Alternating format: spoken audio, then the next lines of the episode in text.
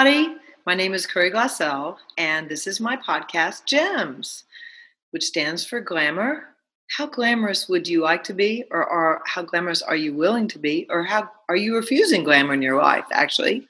Glamour, elegance, sex, and money, and not necessarily in that order. So, we're on the topic of thoughts, feelings, and emotions, and I'm so desiring for you all to have this awareness and this tool. So, the tool I'd like to give you is no matter what thought, feeling, and emotion you have, ask who does this belong to?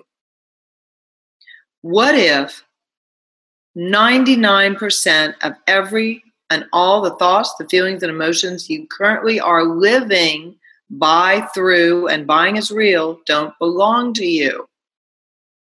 What if only a very, very, very, very, very tiny, tiny, tiny percentage belong to you? And I tend to question those too eventually. But rewind, we're starting at the beginning. So, who does this belong to?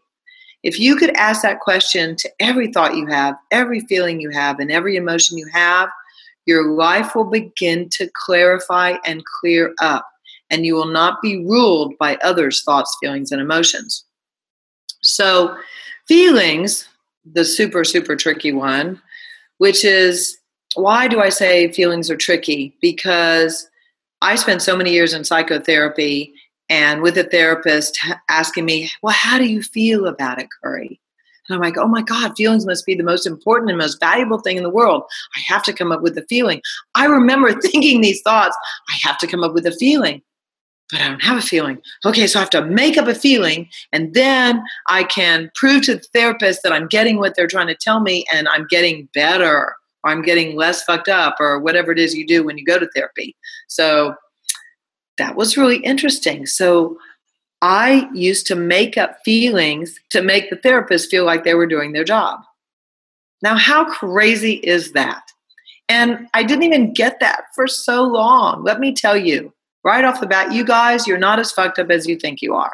Okay, now that that's done. so, feelings. One of the greatest examples I can give you would be to listen to that crazy song. And you can find it in I don't know how many versions. But if you'd really like to get clear on feelings and are they yours or someone else's? Or is your body feeling actually? Your body when someone slaps you, it hurts. That's a feeling. The body feels. Now, my question would be to you Does the infinite being feel, or is the infinite being more like Dr. Spock from Star Trek? So you got these dual, du- duplicitous, dual energies going on at the same time because you are an infinite being within a body or around a body or however how do you perceive your body? We're not talking about that that today. We're not talking about bodies. So you're either around your body or your body's inside you or you're in your body and whatever you have chosen at this point. So we can talk about that topic another time. So your feelings are they driving you? Are they leading your life? And do you feel like you're living in a telenovela?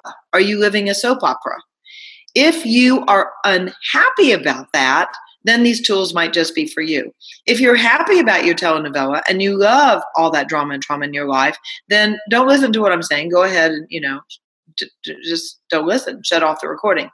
So, the way to stop so much drama and trauma in your life and telenovela is to ask, is this feeling mine or someone else's? Or is this a sensation? What if your body was actually a sensorial unit, a sensory perception unit? So, what if you could ask, Am I sensing something or am I feeling something? And does this feeling even belong to me? Or is it the person I'm sitting next to in the restaurant? Or is it a family member that I'm aware of that I didn't know that I'm aware of, but I'm so aware of? And then it's so clear and so loud that I bought it as mine and true and real. And then I stuck it and then I stuck myself with it. And now I'm living from it. Yeah, everything that is times a godzillion, will you destroy and uncreate it all? And POC and POD all of that. Because that to to buy all feelings as real does that feel fun and light for you and easy and make your life easy?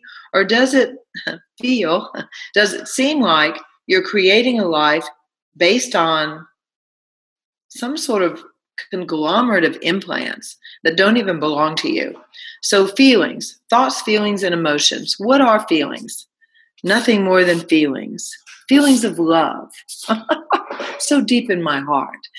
So, if you guys would like some change, I would encourage you, as I've been encouraged to do from the access classes, listen, download that darn song, Feelings, whatever version you want, and listen to it 30 times a day for 30 days. Okay, just so you know, I'm still doing it because after five times of listening to that song, I feel, I feel, I feel, listen to my words, I feel like I want to throw up. So, what is it going to take for me not to feel like I want to throw up when I hear that song? So, obviously, something is going on in this feeling arena? And what would it take to change it and be free of it? That is the question. And I am actually going through this right now, which is probably how come I want to talk to you guys about it because I know there's a freedom on the other side. And I know it may take a while and it will occur. I will not be subject to my feelings. I will become aware of them. And when you become aware of feelings and who they belong to and what they actually are, then you're not subject to them. And would an infinite being be subject to anything? No. An infinite being could choose to be subject, though. So, how many choices have you made to be subject to your feelings? And everything that is times a godzillion, would you be willing to change that and destroy and uncreate that point of view now? Thank you. Right and wrong, good and bad, POC and POD, all nine shorts, boys, and beyond. And how many decisions have you made to be subject to feeling? What are you, a, a, a romance writer? So, I mean, seriously, how to get over your feelings of romance. Read 15 romance novels as fast as possible. anyway, uh, how many thoughts, feelings, emotions, decisions, and conclusions do you have that feelings are the way to live. That you couldn't live without your feelings. You wouldn't know how to live without your feelings. And that you'd be totally helpless and and and incapable of functioning without feelings. Is that actually true? Or is that a point of view? What do you guys know? And if it's a point of view, could you change it? Would you change it? Would you be willing to change it? And if you're willing to change it, will you destroy and create everything that doesn't allow that to be easy for you? Thank you. Right and wrong, good and bad, POC and POD online, just boys me on.